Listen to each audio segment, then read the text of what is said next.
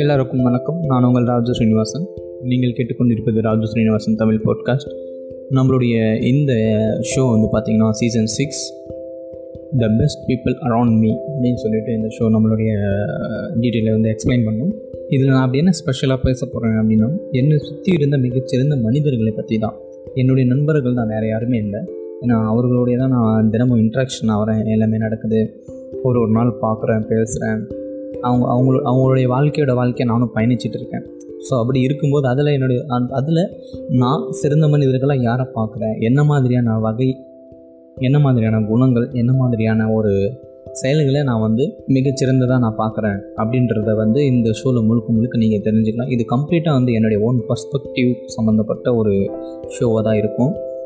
இதில் நீங்கள் வந்து இதில் கேட்குறதால உங்களுக்கு என்ன பெனிஃபிட் இந்த ஷோ கேட்குறதால எனக்கு என்னப்பா பயன் இருக்கேன் அப்படின்னு நீங்கள் கேட்டிங்கன்னா ஒரு ஒரு மனுஷன் இன்னொரு மனுஷனை எந்த விதத்தில் அவன் பார்க்குறான் அப்படின்ற ஒரு விஷயத்தை நீங்கள் தெரிஞ்சுக்கலாம். அப்புறம் நான் சொல்ல போகிற விதங்கள் ஒரு சில விஷயங்கள் வித்தியாசமாக இருக்கலாம். இல்லை நீங்கள் கேள்விப்படாத மாதிரி இருக்கலாம். இல்லை ஒருவேளை இவன் என்னடா இந்த விஷயத்தெலாம் நோட் பண்ணுறானா ஒரு வித்தியாசமான ஒரு விஷயமாக தெரிய வரலாம். அந்த மாதிரியான சில விஷயங்கள் தான் இங்கே நம்ம பதிவிட போகிறோம் ஸோ முதல் நாள் முதல் ஷோ ஃபஸ்ட் எபிசோடில் சீசன் சிக்ஸில் நம்ம யாரை பற்றி பார்க்க போனால் சந்துரு. என்னுடைய ஒரு மும்பை ஃப்ரெண்டு எனக்கு வந்து இங்கே அல்டிமேட் என்னென்னா நான் வந்து ரெண்டு மூணு இடங்கள் மாறி மாறி படித்ததால் எனக்கு வந்து பல விதமான நண்பர்களில் கொஞ்சம் நண்பர்களுடைய எண்ணிக்கை வந்து கொஞ்சம் அதிகமாகவே இருக்கும். மும்பையில் கொஞ்சம் படிச்சிருக்கேன் வளர்ந்துருக்கேன் வாழ்ந்திருக்கேன். அடுத்தது தமிழகத்தில் ஊரில் கொஞ்சம் படிச்சிருக்கேன் வாழ்ந்திருக்கேன். அந்த ஊர்லேயுமே ரெண்டு மூணு இடங்கள் மாறி இருக்கேன். சென்னை சென்னையிலேருந்து என்னுடைய ஊர்ப்புறம் ஊர்ப்புறத்துலேருந்து என்னுடைய ஊரை விட்டு ஒரு எழுபது கிலோமீட்டர் தள்ளி அப்படின்னு சொல்லிட்டு இரண்டு மூணு இடங்கள் மாறினதால் என்னால் வந்து ஒரு குறிப்பிட்ட அளவுக்கான வேறு வகைப்பட்ட மனிதர்களை மக்கள்களை என்னால் பார்க்க முடிஞ்சது. அதிலிருந்து என்னுடைய அனுபவங்களை வந்து நீங்கள் கொஞ்சம் பெற்றுக்கலாம். லைக் நான் சொல்ல போகிற சில விஷயங்கள்லேருந்து உங்களுக்கு கொஞ்சம் வித்தியாசமாக தெரியலாம். ஏன் அது நீங்கள் அனுபவப்படாத ஒரு விஷயமாக கூட இருக்கலாம். அந்த மாதிரியான ஒரு விஷயம் தான் நம்ம இந்த ஷோவில் பார்க்க போகிறோம் ஸோ சந்துருவை நான் ஏன் ஃபஸ்ட்டு தேர்ந்தெடுத்தேன்? இத்தனை பேர் இருக்காங்க. உண்மையுமே இதில் தேர்ந்தெடுக்கிறது வந்து ரொம்ப கஷ்டமாக இருக்குது ஏன்னா யாராவது ஒருத்தர் விட்டு போனால் கூட கோச்சிப்பாங்க. அப்போ நான் என்ன யோசிச்சேன்னா இந்த காலகட்டத்தில் என் கூட கான்டாக்டில் இருந்து அதாவது இப்போ ப்ரெசண்ட்டில் யார் இருக்காங்க அப்படின்றது ஒரு முக்கியமான விஷயம் இல்லை. ஸோ இந்த சமயத்தில் என் கூட யார் என் கூட நின்றுட்டு என் கூட யார் பேசிகிட்டு இருக்காங்களோ அவங்கக்கிட்ட தான் ஆரம்பிக்கலாம். அப்படி படிப்படியாக கொஞ்சம் கொஞ்சமாக ரிவர்ஸில் போகலாம். ஸோ என்னுடைய கவுண்ட் எப்படி இருக்குன்னா ரிவர்ஸில் இருக்கும். ஸோ இப்போ இந்த ரிவர்ஸ்லேருந்து ஆரம்பிக்கிற கவுண்ட்டில் முதல் ஆளாக வந்து சந்துரு தான் என்னுடைய வாழ்க்கையில் வந்து நிற்பார் இந்த போட்காஸ்ட் செய்கிற சில நிமிடங்கள் வரைக்குமே அவர் என்கிட்ட பேசிகிட்டு இருந்தார். அப்படி ஒரு ஃப்ரீக்வெண்ட்டில் இருக்க ஒரு காண்டாக்டு ஸோ முதல்ல எங்களுடைய அறிமுகம் எங்கே நடந்துச்சு எப்படி நடந்துச்சு அப்படின்றதுலேருந்து நான் ஆரம்பிக்கணும் அப்படின்னு நான் விருப்பப்படுறேன். ஒரு சின்ன குழுவை வந்து ஒரு நண்பர் உருவாக்கினார். வெப் சீரியஸ் அப்படின்னு சொல்லிட்டு. ஒரு நாங்கள் வந்து சின்னதாக வெப் சீரியஸ் பண்ண போகிறோம் நம்ம எல்லாருமே வந்து டீமாக சேர்ந்து வெப் சீரியஸ் எடுக்கலாம். அதுக்கு வந்து டீம் தேவை. எல்லாருமே ஒன்று சேர்ந்தால் தான் அதை எடுக்க முடியும். அப்படின்ற பட்சத்தில் ஒரு குழு உருவாக்கி எல்லாருமே வந்து மீட் பண்ணுறோம் அப்போ அந்தமாரி ஒரு மீட்டில் எல்லாரையும் ஒருத்தரை பற்றி இன்ட்ரடக்ஷன் கொடுத்துருக்கோம் ஏன்னா எல்லாருமே அங்கே இருக்க எல்லாருக்குமே ஒருத்தரும் ஸ்ட்ரேஞ்சர்ஸ் தான். ஒருத்தர் ரெண்டு பேருக்கான தெரிஞ்சவங்களாம் இருந்திருக்கலாம். ஆனால் மிச்சம் இருக்கவங்க எல்லாருக்குமே வந்து கம்ப்ளீட்டாக ஸ்ட்ரேஞ்சர்ஸ் தான்.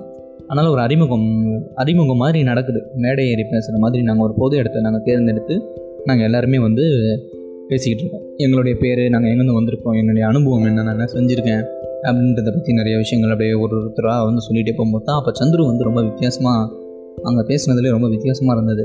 சந்துரு வந்து அவருடைய கஷ்டத்தையும் ஒரு பொது இடத்துல ஒரு பொது இடத்துல ஒருத்தனால அவனுடைய கஷ்டத்தை பற்றி பேச முடியுது அப்படின்னா அவனுடைய கஷ்டம் எந்த அளவுக்கு உச்சக்கட்டமாக இருக்கும்னு பார்த்துக்கோங்க. ஏன்னா நார்மலாக ஒரு சாதாரண ஒரு மனிதனால் சின்ன சின்ன கஷ்டங்களை நேரடியாக எடுத்துகிட்டு பொது சபைக்கு வரமாட்டான். அவன் வந்து அவனால் பொது சபையில் அதை பற்றி பேச முடியாது. அவன் வந்து அது ஒரு சின்ன விஷயமா நினச்சிட்டு இருப்பான். இதை போயிட்டு நம்ம வந்துலாம் இதெல்லாம் சொல்லணுமா அப்படின்னு. ஆனால் அந்த சந்திரன்ற நபர் வந்து அவரால் அது வந்து சொல்லியே ஆகணும் அப்படின்ற அப்படின்ற ஒரு நிபந்தனையில் இருக்கிற அளவுக்கு அவர் இருந்தார். அப்படி ஒரு கஷ்டம். எங்களை மீட் பண்ணுறாரு அப்போ தான் அவருக்கு வந்து கல்யாணம் ஃபிக்ஸ் ஆகுது. அந்த கல்யாணம் எப்படி இருக்குன்னா நார்மலாக வீட்டிலலாம் மாப்பிள்ளை பார்த்து அப்படியே பயங்கர குஷியாக சந்தோஷமாக நடக்கிற ஃபெஸ்டிவல் மாரிலாம் கிடையாது. அவர் வந்து தன்னுடைய வாழ்க்கையில் ஒரு ஒரு பொண்ணுக்கு நம்பிக்கை கொடுத்து அவரும் வந்து போராடி பொண்ணை வந்து கல்யாணம் பண்ணுறாரு அப்படி ஒரு கல்யாணம் அதை நடக்கும் போது. அப்போ அப்படி ஒரு நிலையில் அவர் வந்து அது வந்து அவருக்கு வந்து ரொம்ப கஷ்டமான ஒரு சூழல். அவர் வந்து குடும்ப பேக்ரவுண்ட் சப்போர்ட்லாம் இல்லை அப்படின்றதுலாம் எனக்கு எதுவுமே தெரியாது. அவர் அந்த கஷ்டத்தை பதிவு பண்ணிட்டார். அப்போ எனக்கு அந்த நாள் வந்து வண்டியில் நான் வந்து பைக்கில் வந்திருந்தேன். அப்போ ரிட்டன் போகும்போது பெருசாக நான் சந்துருவை பற்றி மறந்துட்டேன். பைக்கில் போய் முடிச்சதுக்கப்புறம் ஆனால் இரவு நான் வீட்டில் போய் படுத்ததுக்கப்புறம் ஒரே சந்துருவை பற்றின சிந்தனை மட்டும் ஓடிட்டே இருக்கு எனக்கு. ஏன் அவர் வந்து இப்படி பேசினார்? அவரால் எப்படி அந்த அந்த இடத்துல அந்த உதவியை கேட்க முடிஞ்சிச்சு? அப்போ அந்த உதவியை கேட்க முடியுதுன்னா எந்த அளவுக்கு ஒரு துயரமாக இருக்கும் அது? எந்த அளவுக்கு ஒரு அழுத்தமாக இருக்கும்? எந்த அளவுக்கு மறுத்து போயிருக்கும்? அப்படின்றத நான் உணர்ந்தேன் அப்போ என்ன பண்ணேன் சரி நம்ம இந்த சந்துரு கிட்ட கொஞ்சம் பேசி பார்க்கலாம். இவர் என்ன மனநிலையில் இருக்கார்? உண்மையுமே இவர் என்ன மாதிரியான ஒரு கஷ்டத்தில் இருக்கார் அப்படின்னு. ஆனால் அதில் அதில் ரொம்ப பெரிய வருத்தம்னா என்னுடைய சூழ்நிலை காரணமாக நான் வந்து சந்துருடைய கல்யாணத்துக்கு போக முடியாமல் போயிடுச்சு. அது ரொம்பவே கஷ்டப்பட்டேன். நான் அப்போ வந்து நிஜமாக என்கிட்ட வந்து சுத்தமாக காசு இல்லாமல் லைக் எங்கேயும் வெளியே போக முடியாமல் அப்படி ஒரு சூழலில் இருந்தேன் நான். அப்போ என்னாச்சுன்னா நான் சந்திரோடைய கல்யாணத்துக்குமே என்னால் போக முடியல. கல்யாணமும் நடந்துருச்சு. கல்யாணம்லாம் நடந்ததுக்கப்புறம் நான் அப்படியே பேச்சுவார்த்தை துவங்க துவங்க ஆரம்பிக்குது. ஒரு நண்பன் மாரி ஒரு இன்ட்ரடக்ஷன் ஆகிறேன். சந்துருவோடைய எங்கள் எங்கள் எங்களுடைய அறிமுகங்கள் ஏற்கனவே தெரிஞ்சதால் ஒரு சாதாரண பேச்சுவார்த்தை நடக்குது. அப்போ பேச்சுவார்த்தைலாம் நடக்கும்போது கொஞ்சம் கொஞ்சமாக நான் கேட்குறேன் சந்துரு நீங்கள் என்ன பண்ணிகிட்ருக்கீங்க உங்களுடைய அன்றாட வாழ்வு இயங்குறதுக்கு என்ன பண்ணணும்னு ஆசைப்படுறீங்க? என்ன மாதிரிலாம் இருக்குது அப்படின்னு சில விஷயங்கள்லாம் கேட்கும்போது ரொம்ப அதிர்ச்சியான ஒரு விஷயம் வந்துச்சு. அப்படியே அவர் என்ன வேலை செஞ்சுட்டு இருந்தாருன்னா அவர் வந்து ரயில்வே ஸ்டேஷன் இருக்குது பார்த்தீங்களா ரயில்வே ஸ்டேஷனில் கவர்மெண்ட்டு கான்ட்ராக்ட் இருக்குது பார்த்தீங்களா அது யாராவது ஒருத்தர் டெண்டர் எடுப்பாங்க. அந்த மாதிரி டெண்டர் எடுத்து ட்ராக்குகளில் இருக்க குப்பைகளை க்ளீன் பண்ணுறது பிளாட்ஃபாரத்தை க்ளீன் பண்ணுறது டாய்லெட்டுகளை க்ளீன் பண்ணுறது அப்படி ஒரு க்ளீனிங் பண்ணுற ஒரு மக்களுடைய சேவையில் ஒரு ஒரு ஒரு சின்ன ஆளாக வந்து ஒரு வேலை செஞ்சுட்டு இருந்தார் ஒரு ஆளுடைய அண்டரில் ஒரு வேலை செஞ்சுட்டு இருந்தார் அப்போ அந்த வேலையை பற்றின அனுபவங்கள் தினமும் நாங்கள் வந்து பகிர்ந்துக்கிட்டோம். அந்த வேலையில் இருக்க கடினங்களும் சுலபங்களும் இஷ்டங்களும் கஷ்டங்களும் அப்படின்னு சொல்லிட்டு பல விஷயங்கள் நாங்கள் பகிர்ந்துக்கிட்டோம். அந்த வேலை வந்து உண்மையுமே ரொம்ப கஷ்டம் அப்படின்னு சொல்லிட்டேன்னு வச்சுங்க அது ரொம்பவே பொதுவான ஒரு வார்த்தையாகிடும் அது கஷ்டம்னு சொல்லக்கூடாது. அதை எப்படி வரையறுக்கலாம்னா வாழ்க்கையோடைய அடியிலும் அடி மிகப்பெரிய அடி வாங்கின ஒரு ஒரு மனநிலையால் மட்டும்தான் அந்த வேலையை போய் செய்ய முடியும். இல்லைன்னா செய்ய முடியாது. என்ன என்ன வேணாலும் சொல்லுங்கள் அந்த வேலையை செய்யணும்னா வாழ்க்கையில் அப்படி ஒரு அடி விழுந்திருக்கும். அந்த அடியில் அந்த மனது வந்து ரணமாகி அந்த ரணத்துடைய ரணமாக தான் அதை வேலை செய்ய முடியுமே தவிர ஒரு நார்மலான ஆள் சாதாரண மனநிலையை கொண்ட ஒரு ஆள் நிச்சயமாக அந்த வேலையை செய்ய முடியாது. அப்படி ஒரு ஒரு கடினமான ஒரு வேலை அது. அதில் என்ன என்ன இப்போ குப்பை பொறுக்கிறதுக்கு மேலே நீ இவ்வளோ பெருசாக நீ பேசுகிற அப்படின்ற மாதிரி நீங்கள் நினைக்கலாம். அதில் குப்பை பொறுக்கிறது தாண்டி அதில் இருக்க அரசியல் அதில் அதில் ஒரு நாளைக்கு உங்களுடைய ஒரு நாள் சம்பளம் வருமா வராதான்ற ஒரு சந்தேகத்திலேயே உங்களுடைய வாழ்க்கை ஓடும். நீங்கள் வேலை செய்யணும். அதை விட வேறு வேறு வந்து ஒரு வேலையில் ஒரு கொடுமை. வேறு எதுவுமே இருக்காதுன்னு நான் நினைக்கிறேன். நீங்கள் செய்கிற வேலைக்கு பணம் வருமா வராதான்ற சந்தேகத்தோடு ஒரு நாள் உங்களுக்கு ஓடுதுன்னா நீங்கள் எப்படிப்பட்ட ஒரு ஒரு நிலையில் இருக்கீங்க அப்படின்னு நீங்கள் யோசிச்சுக்கணும். இது கேட்டுருக்க எத்தனை பேர் அந்த நிலையில் இருக்கீங்க அப்படின்னு எனக்கு தெரியல ஆனால் நீங்கள் உண்மையிலுமே அப்படி கேட்டுட்ருக்கவங்க அந்த நிலையில் இருக்கிறவங்களா இருந்தீங்கன்னா உங்களெல்லாம் வந்து நான் வந்து தலை வணங்குறேன் நான் உங்களுக்காக. நீங்கள் நிச்சயமாக உங்களுடைய வாழ்க்கையில் வந்து இந்த மாதிரியான ஒரு சூழல்லாம் நிச்சயமாக மாறும். அது வந்து அந்த ஒரு நம்பிக்கை மட்டும் இழந்துடாதீங்கன்னு நான் அப்படி சொல்லுவேன். ஸோ அப்படி ஒரு வேலை என்னால் அதை வந்து டிஸ்கிரைப் பண்ண முடியாது. அது வந்து கேட்கும்போது ஒரு மாதிரி கொஞ்சம் அருவறுப்பாக இருக்கும். அப்படி இருக்கும் அந்த வேலை. அப்போ இந்த வேலை செய்கிறேன்னு சொன்ன உடனே எனக்கு வந்து ஒரு மாதிரி ஆகிடுச்சு என்னடா அது இந்த வேலை செஞ்சுட்டு இருக்காரா அப்படின்னு ரொம்ப ஷாக் ஆகிடுச்சு அப்புறம் தொடர்ந்து நாங்கள் பேசுகிறோம் சரி ஒரு ஒரு நாளைக்கு என்ன நடக்கும் இதில் வந்து முக்கியமாக இதை சொல்லப்பட வேண்டிய ஒரு விஷயம் என்னென்னா கொடுமை என்ன தெரியுங்களா? நான் சொன்னல இது ரொம்ப ஒரு கடுமையான வேலைன்ட்டு. இதில் ஒரு குப்பனை குப்பை மட்டும் பொறுக்கிறது கிடையாது. அந்த ட்ரெயின் ட்ராக்கில் அந்த ரயில்வே ஸ்டேஷனில் ட்ராக்கில் செத்து போய் அடிப்பட்ட பணம் கூட அதில் ஒரு குப்பை தான் கணக்கு வரும். ஸோ அந்த போனத்தை எடுக்கிறதுக்கு தனியாக ஆள் இருக்கும். அது ஓகே விட்டுருங்க. ஆனால் அந்த பணத்தை எடுக்கிறவன் வர வரைக்குமே அதை பாதுகாத்து அதை ஒரு ஓர ஓரமாக எடுத்து வைக்கிறது இந்த குப்பை எடுக்கிறவங்களாக தான் இருக்கும். வேறு யாரோ வேறு யாருக்கும் அந்த அலோடு கிடையாது. அந்த பணத்தை வந்து ரெண்டு கை வைக்க முடியாது. அந்த வேலை சரி இவங்களால் மட்டும்தான் முடியும். ஸோ இதை கூட அந்த கான்ட்ராக்ட்காரன் அவனுக்கு காசு கிடைக்குன்ற ஒரு காரணத்துக்காக ஸோ எப்படி கான்செப்ட் பாருங்கள் அதாவது இவங்க எடுக்கணும்னு அவசியமே கிடையாது. ஆனால் அந்த கான்ட்ராக்ட்காரன் அந்த பாடியை எடுத்து கொடுத்து ஒரு பிளாட்ஃபார்ம்லேயோ இல்லை ஏதோ ஒரு ஓரமாக எடுத்து வச்சுட்டானாலோ அவனுக்கு கவர்மெண்ட்லேருந்து காசு கிடைக்கும். அதாவது அந்த ரயில்வே ஸ்டேஷன் அந்த அந்த துறையை இயக்கிட்டு இருக்க இடத்துல இருந்து அவனுக்கு காசு கிடைக்கும். இது இந்த சேவை அவன் செஞ்சு கொடுத்தான் அப்படின்றதுக்காக. ஆனால் அந்த காசு இவங்களுக்கு வந்து சேருமானா சேராது. கொடுக்க மாட்டான். அவன் எப்படி கொடுப்பான்? ஏன்னா அந்த அந்தமாரி கான்ட்ராக்ட் எடுக்கிறவங்க முக்கால்வாசி பேர் எச்சையாக தானே இருக்கிறானுங்க. ஏழைகளுடைய வயிற்றில் அடித்து தானே அவனுங்க சாப்பிட்றானுங்க அவங்களுடைய லாபம் நிறையவே எடுக்கிறானுங்க அப்படின்னாலோ அது ஏன் அவங்களுக்கு போத மாட்டேங்குதுன்னு எனக்கு புரியல. அது என்ன மாதிரியான அவங்களுக்கு தேவைகள் இருக்குதுன்னு எனக்கு தெரியல. தன்னுடைய குடும்பம் சாப்பிடுதான் அவன் சாப் அவன் சாப்பிட்டானா? அதுக்கு அடுத்த நாள் சாப்பிட்றதுக்கான சாப்பிட்றதுக்கான வழியை உருவாக்கிட்டானா? அவ்வளோதான் போதும் வேறு என்ன வேணும் வாழ்கிறதுக்கு வாழ்க்கை எனக்கு புரியல. அதுக்கு மேலே அதுக்கு மேலே வேறு என்ன வேணும்னு எனக்கு புரியல. அதை தாண்டி என்னுடைய அடுத்த தலைமுறையிலேருந்து ஆறாவது தலைமுறையிலேருந்து ஏழாவது தலைமுறை வரைக்கும் உக்காந்து சாப்பிட்டோன்னா அதுக்கு ஏன் அவங்களாம் பெத்துன்னு வாழ்ந்துன்னு அவங்களாம் அதுக்கு கருவிலே கலைஞ்சு போயிடலாமே? உட்காந்து தான் அவன் சாப்பிட்னா எதுக்கு அவன் இந்த உலகத்துக்கு வரான்? இந்த பூமியே என்ன மாதிரியான ஒரு கான்செப்டில் இருக்குது அப்படின்றது நிறைய பேருக்கு புரியாமல் இருக்குது இங்கே வந்து தகுதி உள்ளவை தப்பி பிழைக்கும். அந்த ஒரு சொல்லை வந்து நிறைய பேர் தப்பாக புரிஞ்சு வச்சுட்டு இருக்காங்க அதுக்கான அதுக்கான அர்த்தமே வேறு.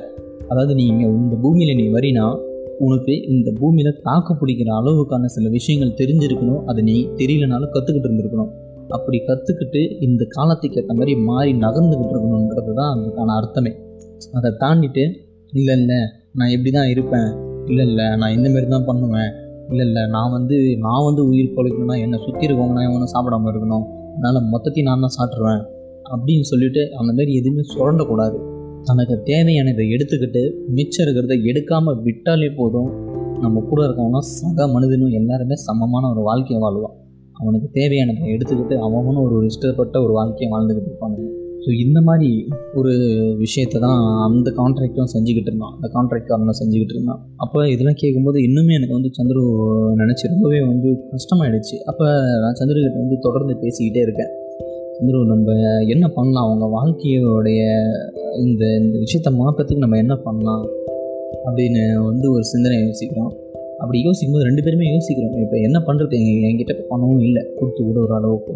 ஆனால் இந்த இந்த சூழலேருந்து அவரை வந்து எப்படியாச்சும் காப்பாற்றி வெளியே கொண்டு வரணும்னு ஒரு ஆசை இருக்குது அப்போ என்ன பண்ணலாம் அப்படின்னு யோசிக்கும்போது எங்களுக்குள்ள அப்படியே ஒரு மௌனம் தான் மிஞ்சிச்சு. தவிர ரொம்ப பெரிய சிந்தனைகளோ இல்லை எதுவுமே வரல. உதவி தான். மிஞ்சி போனால் வேறு யாருக்கும் நாங்கள் உதவி தான் கேட்க முடியும். அப்படி தான் இருந்துச்சு. அப்படி இருந்தோம். ஆனால் அந்த வாழ்க்கையை வாழ்ந்துட்டு இருக்க சந்துரு வந்து உண்மையுமே என்னுடைய ஒற்று வட்டாரத்தில் இருக்கிற மிகச்சிறந்த மனிதன் அப்படின்னு அவரை நான் சொல்கிறதுக்கு ரொம்பவே பெருமைப்படுவேன். ரொம்பவே சந்தோஷப்படுவேன். ஏன்னா உண்மையிலுமே ஒரு பெரிய ஒரு மகத்துவமான ஒரு மனிதர் தான் அவர். இந்தமாரி புத்தர் தான் வந்து சில விஷயத்தெல்லாம் சொன்னார். அவருடைய ஞானம் வேறு. அதனால் அவர் தான் நம்ம மகத்துவம் புனிதம் அப்படின்னு சொல்லுவோம்னா அந்த மாதிரி ஒரு கோட்பாடு இருந்துச்சுன்னா மனசில் இருந்ததுன்னா எரிச்சிருங்க. உண்மையுமே நம்மளை சுற்றி பல மகத்துவமான மனிதர்கள் இருக்கிறாங்க. ஆனால் நம்ம தான் அவங்கள கண்டுக்கிறது இல்லை அவங்க அவங்க வந்து என்னென்னா சிம்பிளாக சந்திரகிட்ட வந்து பார்த்திங்கன்னா உதவி தான் ஏதாவது ஒரு உதவி கிடைக்குமா? உதவினா நீங்கள் என்ன நினைக்கிறீங்க? இந்த ஐயா கொஞ்சம் எப்படியாச்சும் உதவி பண்ணுங்கள் இவருக்கு இவ்வளோ ஃபண்டிங்கை சேர்த்து கொடுத்துருங்க இது மாதிரி இது பண்ணி கொடுங்க. அந்தமாரி ஒரு கேட்கல ஒரு சரியான ஒரு வேலை. ஒரு வேலை சரியான ஒரு வேலை கிடச்சிச்சின்னா என்னுடைய குடும்பத்தை நான் பாதுகாத்துப்பேன். அப்படி ஒரு மனநிலையில் அவர் இருக்கிறாரு. இப்போ அவர் முழுக்க முழுக்க என்ன நினைக்கிறாருன்னா அவரால் அவருடைய குடும்பம் காப்பாற்றப்படும். அப்படின்ற ஒரு விஷயத்தை மட்டுமே தான் அவர் முன்னாடி வச்சுட்டு நகர்றாரே தவிர எந்த ஒரு சிந்தனையுமே இல்லை அதை நினைக்கும் போது தான் ரொம்பவே வந்து ரொம்ப சந்தோஷமாக இருந்துச்சு. என்னடா இப்படி ஒரு சிந்தனை அந்த மனிதனுக்கு? அப்படி தான் நான் வந்து ரொம்ப ஆச்சரியப்பட்டேன். சந்துரு போக இன்னும் டீப் ஆக ஆக சில கான்ஃபிடென்ஷியலான சில விஷயங்கள் சொல்கிறாரு அதாவது நம்பிக்கைத்தன்மையான சில விஷயங்கள் சொல்கிறாரு அது ரொம்ப கடினமான சில விஷயங்கள். அது வந்து எப்படி நான் வந்து பகிர்ந்துப்பேன்? அது உண்மையுமே அது சொன்னால் நம்ப முடியுமான்றது அளவுக்கு இருக்கும். என்னன்னா சந்துரு வந்து அவங்க வீட்டால் வந்து ரொம்ப துன்புறுத்தப்பட்டார். அவர் வந்து அவங்களுடைய வீட்டாளங்களை வந்து கொஞ்சம் கஷ்டப்படுத்திட்டாங்கன்னு வச்சுங்களேன். இவருடைய வாழ்க்கை முறையே வேறு மாதிரி இருந்துச்சு. அவங்களுடைய வாழ்க்கை முறையே வேறு மாதிரி இருந்துச்சு. ஒன்று போகலை. ஒன்றுபட்டு போகாததால் அவங்களால இவரால் வந்து அவங்க வீட்டில் இருக்க முடியல. அப்புறம் வெளியே வந்துட்டார். வெளியே வந்து என்ன பண்ணார்னா பிளாட்ஃபார்ம் வாழ்க்கையை வாங்கினார் அதை சொல்லும்போது நான் அப்படியே ஒரு ரெண்டு நிமிஷம் அமைதியாகிட்டேன் என்ன சொல்கிறீங்க நிஜமாகவே பிளாட்ஃபார்ம் வாழ்க்கை தானா? அப்படி நான் கேட்குறேன். அவர் சீரியஸாக சொல்கிறாங்க பிளாட்ஃபார்ம் வாழ்க்கை தான் வாங்குறாரு அப்போ படிக்கிறாரு. இப்போ வேலை கூட இல்லை. படிச்சுட்டு இருக்காரு. அப்போ அந்த பிளாட்ஃபார்மில் வாழ்ந்துட்டு இருக்காரு. படிக்கணும். ஆனால் இப்போ என்னென்னா அவருடைய அன்றாட வாழ்வு ஒரு ஒரு நாள் இயங்குறதுக்கு ஒரு ஒரு ஒரு சர்டன் அமௌண்ட்டு தேவைப்படும். ஒரு குறிப்பிட்ட காசு தேவைப்படும் கண்டிப்பாக அந்த காசுக்கு அவர் என்ன பண்ணுறாருனா இந்த பியர் இருக்குது பார்த்தீங்கன்னா நிறைய பேர் பியர் குடிச்சிட்டு வச்சு குடிகாரர்கள்லாம் பியர் குடிச்சு போட்டு போகிறாங்க பார்த்தீங்களா பாட்டிலு அந்த பாட்டில்ஸ்லாம் எடுத்துகிட்டு அவர் போயிட்டு கடையில் விற்பார் ரீசைக்கிளிங்காக கடைகளில் வாங்கப்படும் காயலாங்கடைகளில் அந்த மாரி பாட்டிலை வந்து ஒரு காயலாங்கடைகள்லாம் கொடுத்து அவருடைய ஒரு ஒரு நாளுக்கான செலவை எடுத்துக்கிட்டு இருக்கு இப்படி தான் ஓடிக்கிட்டு இருக்கு. சில சமயங்களில் அவர் வந்து சாப்பாடு கிடைக்கவே கிடைக்காதான். வாய்ப்பே இல்லை. யாராவது வந்து கொடுத்தாங்கன்னா உண்டு. இவர் சமைப்பார். ஆனால் ஒரு நாள் இவருக்கு தேவையான போதுமான அளவு காசு கிடைக்காதுன்றதால சமைக்க மாட்டார். என்ன பண்ணுவார்னா எதிர்பார்த்துட்டு தான் இருப்பார். ஒரு சில நாள் அந்த எதிர்பார்ப்பு ஏமாற்றமாக மாறும். அப்படி ஒரு நாட்கள் ஒரு கடந்து போயிட்டே இருக்குது இவர் அப்படி தாண்டுறாரு. நான் நான் வந்து ஒரு செகண்ட் நான் யோசித்தேன் உண்மையுமே நம்ம அந்த வாழ்க்கையில் இருந்திருந்தால் நான் என்ன பண்ணியிருப்பேன் அப்படின்னா எனக்கு கிட்டத்தட்ட நான் வந்து முடிச்சிக்கலாம் அப்படின்னு நினச்சிட்டு இருக்கேன் என்னுடைய வாழ்க்கையை முடிச்சிக்கலாம் இதுக்கப்புறம் வாழ்கிறதுக்கு அர்த்தமே இல்லை அப்படி தான் நான் நினச்சிருப்பேன். என்னுடைய மனநிலை ஒரு சாதாரண நம்ம என்ன பண்ணியிருப்போம்? அப்படி தான் நான் நினைப்பேன். ஆனால் அது வந்து ஒரு போராளி ஒரு ஒரு போராட்டமான மனநிலை. அப்படி ஒரு மனநிலை கொண்டு வந்தால் சந்திரம் அவர் என்ன பண்ணார்? இந்த இந்த நிலை இந்த மாறும். கண்டிப்பாக இந்த நிலை மாறும் அப்படின்னு சொல்லிட்டு ஒரு ஒரு ஒரு ஒரு பயங்கர ஒரு புடியாக நின்றுட்டு இருந்தாங்க அதில் பயங்கரமான இன்னல்கள்லாம் இருக்குங்க. எப்படின்னா அவர் வந்து சின்னதாக டென்ட்டு போடுவார் அவர் அந்த பிளாட்ஃபார்மில் தங்குறதுக்காக. அதை வந்து உடச்சிட்டு போயிடுவானுங்க. கவர்மெண்ட்காரங்களோ இல்லை போலீஸ்காரங்களோ வந்து. ஏன்னா இவன் வந்து அந்த இடத்த பிடிச்சிருவான். அந்த டென்ட்டு போடுறவன் அந்த இடத்த பிடிச்சிருவான் அப்படின்னு இவங்களுக்கு ஒரு பயம். ஏற்கனவே இவனுங்க நார்மலாக இருக்கிற மக்கள்கிட்ட வந்து அடிச்சு போடுங்க நிலம் அதெல்லாம். இப்போ இவனுங்களுக்கு ஒரு பயம். எங்கே இதே நம்ம பிடுங்க மாரி எங்கே இவனுங்க என்ன எடுத்துகிட்டு போயிடுவானுங்களோ அப்படின்னு சொல்லிட்டு. அந்தமாரி ஒரு மனநிலை தான் அது. அப்போ என்ன ஆகுதுன்னா இவங்க இவங்களுக்கு ஒரு பயம். சரி எங்கே இந்த நிலத்தை எடுத்துருவாங்களோ சொல்லிட்டு அந்த டென்ட்டு கிட்ட அடிச்சிருவானுங்க. அடிச்சு உடச்சி விட்டுருவாங்க ஸோ இவர் வந்து ஸ்கூலுக்கு போயிட்டு வந்து பார்ப்பாரு அந்த டென்ட் அங்கே இருக்காது. உடஞ்சி போய் கொடுக்கும் மறுபடியும் அதை எடுத்து கொஞ்சம் சீரம் அமைச்சு சரி செஞ்சு அதில் இவர் வந்துட்டு இருந்தார். இப்படி கொஞ்சம் கொஞ்சமாக நகர நகர நகர இவர் வந்து தன்னுடைய படிப்பை முடிக்கிறாரு. சரி போகுது இதுக்கப்புறம் படிக்க வேணாம். படிப்பு ஒரு பள்ளி ஒரு மனுஷனுக்கு உண்மையுமே வாழ்கிறத சொல்லி தந்தான்னு கேட்டால் சத்தியமாக கிடையாது. வாழ்கிறத பற்றி சொல்லி தரதே இல்லை. படிக்கணும் நீ பாஸ் ஆகிடுவ உனக்கு மார்க்கு கிடைக்கும் நீ ரேங்க்கு உன் கழுத்தில் ஒரு டேக்கை போட்டு மார்க்கெட்டில் சந்தையில் விற்பனைக்கு அவ்வளோதான் தள்ளப்படும். இந்த ஆள் வேலைக்காக எடுத்துக்கொள்ளப்படும் அப்படின்னு ஒரு வேலைக்கு ஆள் எடுத்து அனுப்புகிற ஒரு இன்ஸ்டியூட் தான் ஸ்கூல் ஸ்கூலிங் காலேஜ் எல்லாமே தவிர வேறு எதுக்காகவும் கிடையாது. ஒரு சாவி வேணால் சொல்லிக்கலாம். அது நீங்கள் படிச்சிங்கன்னா இந்த துறையில் உள்ளே போகிறதுக்கு ஒரு சாவி கவர்மெண்ட் எக்ஸாம் எழுதுறதுக்கு ஒரு சாவி அப்படி தானே தவிர ஒரு வாழ்க்கையில் உனக்கு வந்து டென்ட்டு போட தெரியுமா? வெளியே பிளாட்ஃபார்மில் போனீங்கன்னா நீ டென்ட்டு போடுவியா? முடியுமா உன்னால்? ஒரு கிண்ணிக்காக மனசில் கை வச்சு கே கேட்டிருக்கீங்களா? ச நீ வந்து உன் வாழ்க்கையை அப்படி வேனிஷ் ஆகிடுச்சு உங்ககிட்ட இருக்கிறது எல்லாமே வேனிஷ் ஆகிடுச்சு திடீர்னு நீ நடு ரோட்டில் நிற்கிற உன்னால் டென்ட்டு போட முடியுமா? அந்த பிளாட்ஃபார்மை தேடி கண்டுபிடிக்க முடியுமா? எந்த இடத்துல எப்படி படுக்கணும்னு உனக்கு தெரியுமா? ஒரு தலகாணி உருவாக்க முடியுமா உன்னால் நைட்டு தூங்குறதுக்கு? கையை தவிர்த்து வேறு ஏதாவது ஒரு விஷயத்தை வச்சு இப்படி பல விஷயங்கள் இருக்குது ஆனால் இந்த ஸ்கூல் படிப்பு இது வந்து சொல்லியே தராது. ஆனால் மற்றது எல்லாமே சொல்லித்தரோம் சந்தையில் விக் விற்கப்படணும்ல. அதுக்காக தான் நான் ஏங்கிட்டு இருக்கேன். அந்த மாதிரி போயிட்டுருக்கு இதுக்காக ஸ்கூல் படிக்கக்கூடாது. என்னென்னா ஸ்கூலில் பற்றி இப்படி வெறுப்பாக சொல்லணும் இல்லை ஒரு ஆதங்கம் அவ்வளோதான் இதுதான் பண்ணுது ஸ்கூல் வேறு எதுவுமே பண்ணல அப்படின்றது மட்டும்தான். அது தெரிஞ்சு அந்த இடத்துல நம்மளுடைய நாட்களை முடிஞ்ச அளவுக்கு நகர்த்திட்டு வந்துடணும். அவ்வளோதான் இது வந்து ஸ்கூல் பசங்க கேட்டுட்ருக்கீங்க அப்படின்னா நான் வந்து இவ்வளோ வன்மையாக பேசுகிறேன் அப்படின்னு நீங்கள் தப்பாக எடுத்துக்கலாம் ஸ்கூலிங் வந்து ஒரு ஒரு சிஸ்டம்னு ஒன்று வச்சு அது வந்து தப்பாக இயங்கிட்டு இருக்கு. அது வேறு ஒரு விதத்தில் இயங்கணும். ஆனால் அந்த மாதிரியான விதத்தில் இயங்கலை. அப்படி இய இயங்க வைக்கணும்னு நினைக்கிறவங்களையும் இருக்க விட்டுறதில்ல ஏன்னா அதுக்கப்புறமேட்டு தான் எல்லாருமே முதலாளி ஆகிட்டிங்கன்னா எவன் வேலை செய்வான்? அப்படி. அந்த கணக்கு அது. அதனால் நிறைய வேலையாட்களை உருவாக்க தான் முயற்சி பண்ணோம். நீங்கள் படிக்கும்போது தெளிவாக புரிஞ்சுக்கோங்க. உங்கள் வாழ்க்கைக்கும் இதுக்கும் சம்மந்தம் இல்லை. நீங்கள் வாழ போகிற வாழ்க்கை வெளியே வந்து வாழணும். அதுக்காக நீங்கள் தயாராகிட்டு வாங்க. இந்த ஸ்கூலிங்க ஜஸ்ட்டு வருஷங்கள் கடந்துடுங்க எப்படியாச்சும் அவ்வளோதான் இது மட்டும்தான் வந்து ஒரு ஸ்கூலில் பற்றி நான் என்னென்ன சொல்ல முடியும். அவ்வளோதான் அது வேறு எதுவுமே கிடையாது. அடுத்தது எப்படி ஒரு வாழ்க்கையிலேருந்து சந்துரு வந்து படிக்க முடிச்சுட்டு நகர்றாரு? சரி இதுக்கப்புறம் நான் முடிச்சுக்கிறேன். இது இது இது வேணாம் இதுக்கப்புறம் எனக்கு அப்படின்னு சொல்லிட்டு நகர்ந்து வேலையை செய்ய ஆரம்பிக்கிறாரு. சின்ன சின்ன வேலைக்கு போகிறாரு அவர் ஏதாவது எங்கெல்லாம் போக முடியுமோ அந்தந்த வேலைக்கு போய் தன்னுடைய வாழ்க்கை தரத்தை மாற்றுறாரு உண்மையுமே ஒருத்தனுடைய வாழ்க்கை தரம் உயருது அது எங்கே உயருதுன்னா அவன் ஒரு தனக்குன்னு தங்குறதுக்கு இடம் ஒரு ஒரு சரியான ஒரு இடத்த தேடுறது தான் ஒரு நிஜமான ஒரு வாழ்க்கையோடைய உண்மையான கட்டமே துவங்குதுன்னு அர்த்தம்.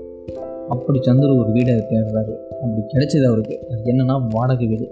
சரிங்களா? வாடகை வீடு முத முதல்ல எடுக்கிறாரு. அந்த வாடகை வீடு அவருக்கு வந்து ரொம்ப பெரிய பங்களா அப்படின்னு தான் சொல்லணும். அப்படி அவருடைய வாழ்க்கையில் சார் நினச்சி பாருங்களேன் எந்த இடத்துல இருந்து ஒரு வாடகை வீட்டுக்கு வந்திருக்காருன்னா இது வந்து ஒரு மிகப்பெரிய ஒரு உயர்வு. சரியான ஒரு உயர்வு. அந்த வாழ்க்கையில் வாழ முடியாதுன்னு நினைக்கிற ஒரு கட்டத்தில் என்னால் இதுலேருந்து வெளியே வர முடியும்னு ஒரு காமிச்சரை பற்றி நான் அதை நினச்சினாலாம் வந்து ரொம்ப அப்படியே சில சமயங்கள்லாம் நான் தோர்ந்து போகிற காலகட்டத்தில் நிஜமாக வந்து அப்படியே இந்த சந்திரோடைய இந்த ஒரு காலகட்டத்தை நினச்சி மட்டுமே நான் நகர்ந்துருக்கேன். அப்படின்னு இருக்கும் இந்த காலகட்டம் சந்திரது அப்போ தன்னுடைய வாடகை வீட்டை எடுத்து அதுக்கப்புறம் அப்படியே தன்னுடைய நாட்களை வேலைகளாக செஞ்சு அவருடைய வாழ்க்கையை மேம்படுத்தி மேம்படுத்தி நகரம் நகர்ந்து இப்போ தான் அந்த எங்களை வந்து மீட் பண்ண காலகட்டமே வந்துருச்சு. எங்களை வந்து மீட் பண்ணி கல்யாணம். இதில் வந்து நிறைய பர்சனல் பிரச்சனைகள் அவருக்கு நிறைய நடந்திருக்கு. அதெல்லாம் வந்து பதிவிட முடியாது. அந்த பிரச்சனைகள்லாம் சொன்னால் எப்போ என்னடா இது? ஏதோ பொய் சொல்கிற மாதிரி இருக்குது அப்படின்னு இருக்கும். அந்த மாதிரி சில பிரச்சனைகள் அதெல்லாம். அப்படி காலகட்டங்களில் நகர்த்தி எங்ககிட்ட வந்து மீட் பண்ணி அப்புறம் அவர் ஒரு கல்யாணம் பண்ணி இப்போ அவரை நம்பி ஒரு ஒரு பெண்மகள் அவர் கூட இருக்காங்க. உண்மையிலுமே அவங்களாம் கொடுத்து வச்சவங்க. இப்படி ஒரு வாழ்க்கையில் சர்வை பண்ண ஒரு ஆள் இப்படி வாழ்க்கையில் வாழ்ந்த ஒரு ஆள் கூட அவங்க வாழ்ந்துட்டு இருக்காங்கன்னா நிஜமாலுமே ரொம்பவே பெருமைப்படணும் அவங்க. சந்துருவோடைய வரப்போகிற தலைமுறைகளுமே சந்துருவை நினச்சி ரொம்பவே பெருமைப்படும். ஏன்னா இப்படி ஒரு சர்வைவல் சார் வாய்ப்பே இல்லை. நம்ம தாத்தாங்களுக்குலாம் இந்தமாரி கதை இருக்குமா என்னன்னு தெரியல. லைக் நம்மளால் கேட்க முடியாமல் போயிருக்கலாம். நான் தெரியாமல் போயிருக்கலாம். நான் சந்திரனுக்கு வந்து இப்படி ஒரு ஒரு கதை இருக்குது அப்படின்னா அது வந்து நிஜமாலுமே அவங்களுடைய தலைமுறைகள்லாம் ரொம்பவே பெருமைப்படும் சந்தோஷப்படும். அப்படி நம்மளுடைய வரப்போகிற தலைமுறைகள் பெருமைப்பட்டு சந்தோஷப்படுற அளவுக்கு நம்ம ஒரு வாழ்க்கை நம்ம வாழணும். நம்மளும் அப்படி ஒரு லட்சியமான சில விஷயங்களை பிடிச்சி ஒரு லட்சியத்தை வச்சு வைராக்கியமாக நம்மளும் ஒரு ஒரு ஒரு ஒரு இடத்த பிடிச்சி காமிக்கணும் இந்த வாழ்க்கையில். இது ஒரு போட்டின்னு சொல்ல முடியாது. இது ஒரு போட்டியாக எடுத்துக்கூடாது இது ஒரு போட்டின்னு சொல்ல முடியாது இது ஒரு போட்டியாக எடுத்துக்க முடியாது. இப்போ இதில் ஒரு பெரிய முரண்பாடு வரும். நீ என்ன சொல்ல வர? மற்றவங்கள பார்த்து வாழணும் அப்படின்ற மாதிரி நீ சொல்ல வரியா அப்படின்னு நீங்கள் கேட்கலாம். நீங்கள் என்ன நினைக்கிறீங்க? எப்படி வேணாலும் வாழ்கிறது தான் வாழ்க்கையா? இல்லை இப்படி தான் வாழணும்னு வாழ்க்கையா? எனக்கு தெரிஞ்சு இப்படி தான் வாழணும்னு நம்ம ஒரு வரையறுத்து வச்சு வாழ்ந்தோம் அப்படின்னா அதுதான் வாழ்க்கைன்னு நான் நினைக்கிறேன். எப்படி வேணாலும் வாழலான்னா என்ன வேணாலும் பண்ணி வாழ்ந்துட்டு போயிடலாங்க. நிறையா வழிகள் இருக்குது ஆனால் அது உண்மையுமே நம்மளை நம்ம ஒரு நாள் ஒரு இடத்துல உட்காந்து சாக போகிற ஒரு நொடி வருதுன்னே வச்சுக்கோங்களேன். நீங்கள் செத்து போக போகிறீங்க அடுத்த செகண்ட் உங்களுக்கே தெரிஞ்சிருச்சு. அப்போ உங்கள் வாழ்க்கையை பற்றி நினைக்கும் போது சுவாரஸ்யமாக இருக்கணுமா இல்லையா? அப்போ அந்த சுவாரஸ்யமாக இருக்கணும்னா நீங்கள் சில லட்சியங்களை வச்சு நகர்ந்தால் தான் உண்டு. நீங்கள் நினைக்கலாம் அப்படியே வாழணும்னு வாழ்ந்தால் தான் பயங்கர சுவாரஸ்யமாக இருக்கும். எல்லாமே பயங்கரமாக இருக்கும். அப்படியே வாழணும்னு வாழ்ந்தீங்கன்னா ஒரு லட்சியமே இல்லாமல் ஒரு ஒரு இலக்கு கூட நோக்கி நகராமல் ஒரு இடத்துல கூட்டம் மாதிரி தேங்கிடுவீங்க நீங்கள் நினச்சி பார்க்கும்போது தான் உங்களுக்கு தெரிய வரும். அட கடவுளே நம்ம ஒரே இடத்துல நின்றுட்டோம் ஒன்றுமே பண்ணலையே அப்படின்னு. ஒரு லட்சியம் வைக்கும்போது தான் அதை தேடி ஓடணும்னு தோணினா நம்ம வைக்கிற லட்சியம் என்றைக்குமே நம்மளை சுற்றி இருக்காது. அது நம்ம வந்து நம்மளுடைய பிறப்புக்குன்னே கிடைச்ச ஒரு பெரிய விஷயம். அங்கே ரொம்ப வந்து வரோம் அப்படின்னு நான் நினைக்கிறேன். ஏன்னா நம்ம வைக்கிற லட்சியம் என்றைக்குமே நம்ம பக்கத்தில் இருக்கிற மாதிரி வைக்கவே மாட்டோம். நம்ம பக்கத்தில் இருக்கிற மாதிரி வைக்கவே மாட்டோம். வச்சா ஒன்று பல லட்சம் கிலோமீட்டர் தூரத்தில் இருக்கும். இல்லைன்னா பல லைட் இயருக்கு அப்புறம் இருக்கும். அப்படி இல்லைன்னா பல கேலக்ஸியை தாண்டி இருக்கும். அந்த மாதிரி தான் நம்ம வைப்போம். ஸோ அதனால் சில லட்சியங்களை வச்சுட்டு நகருங்க. சந்திரனுடைய வாழ்க்கையை வந்து எப்படி ஒரு மோசமான கட்டத்துலேயும் நம்மளால் வாழ முடியும்? இவ்வளோ தான் சொல்ல வரும். சந்திரனுடைய வாழ்க்கை இதுதான் சொல்ல வரும். இப்போ இது வரைக்குமே அவர் வாழ்ந்த வாழ்க்கை. இது ரொம்ப தெளிவாக சொல்லணும் என்னென்னா உங்கள் வாழ்க்கையில் எப்பேற்பட்ட ஒரு நிலை வந்தாலும் எப்படிப்பட்ட ஒரு நிலை வந்தாலும் உங்களால் அதுலேருந்து அடுத்த கட்டத்துக்கு நகர முடியும். நீங்கள் நினச்சா மட்டுமே நீங்கள் லட்சியங்கள் வச்சா மட்டுமே தான் நீங்கள் இருக்கிற இந்த நிலையில இருந்து உங்களால் நகர முடியும். நீங்கள் இப்போ நல்லா இருக்கீங்க திருப்தியாக இருக்கீங்க எந்த ஒரு பிரச்சனையும் இல்லைன்னா நீங்கள் அப்படியே இருங்க. அதுக்கு நான் ரொம்ப சந்தோஷப்படுறேன். ஆனால் உண்மையுமே நல்ல நிலையில் இல்லை ஏதோ ஒரு பிரச்சனை இருக்குது அப்படின்னா லட்சியங்கள் வைங்க. வேறு எதுவுமே வேணாம். லட்சியம் வச்சு அதுக்காக நகர மூவ் பண்ணுங்கள் அப்படி நீங்கள் நகர்ந்தாலே போதும். இப்போ நீங்கள் கேட்கலாம் நீ என்னடா லட்சியம் வச்சு இப்போ நீ என்ன பண்ணிட்ட அப்படின்னு. நான் இப்போ தான் லட்சியம் வச்சுருக்கேன். அது நகரம் இந்த இடத்த அடையும் போது ஒரு நாள் நான் இங்கே பேசும்போது உங்களுக்கு அது தெரிய வரணும். அதனால் என்னுடைய லட்சியமே இப்போ தான் செட் பண்ணப்பட்டிருக்கு. இதுக்கு முன்னாடி இருந்த லட்சியம் நான் அடைஞ்சிட்டேன்னு நினைக்கிறேன். சின்ன சின்னதாக குட்டி குட்டியும் சின்ன சின்ன ஆசைலாம் இருந்துச்சு. அதை லட்சியமாக நினச்சி நான் அதெல்லாமே அடைஞ்சிட்டேன். அது அடைஞ்சதுக்கப்புறம் தான் தெரியும். அதெல்லாம் லட்சியம் இல்லை சின்ன சின்ன ஆசை.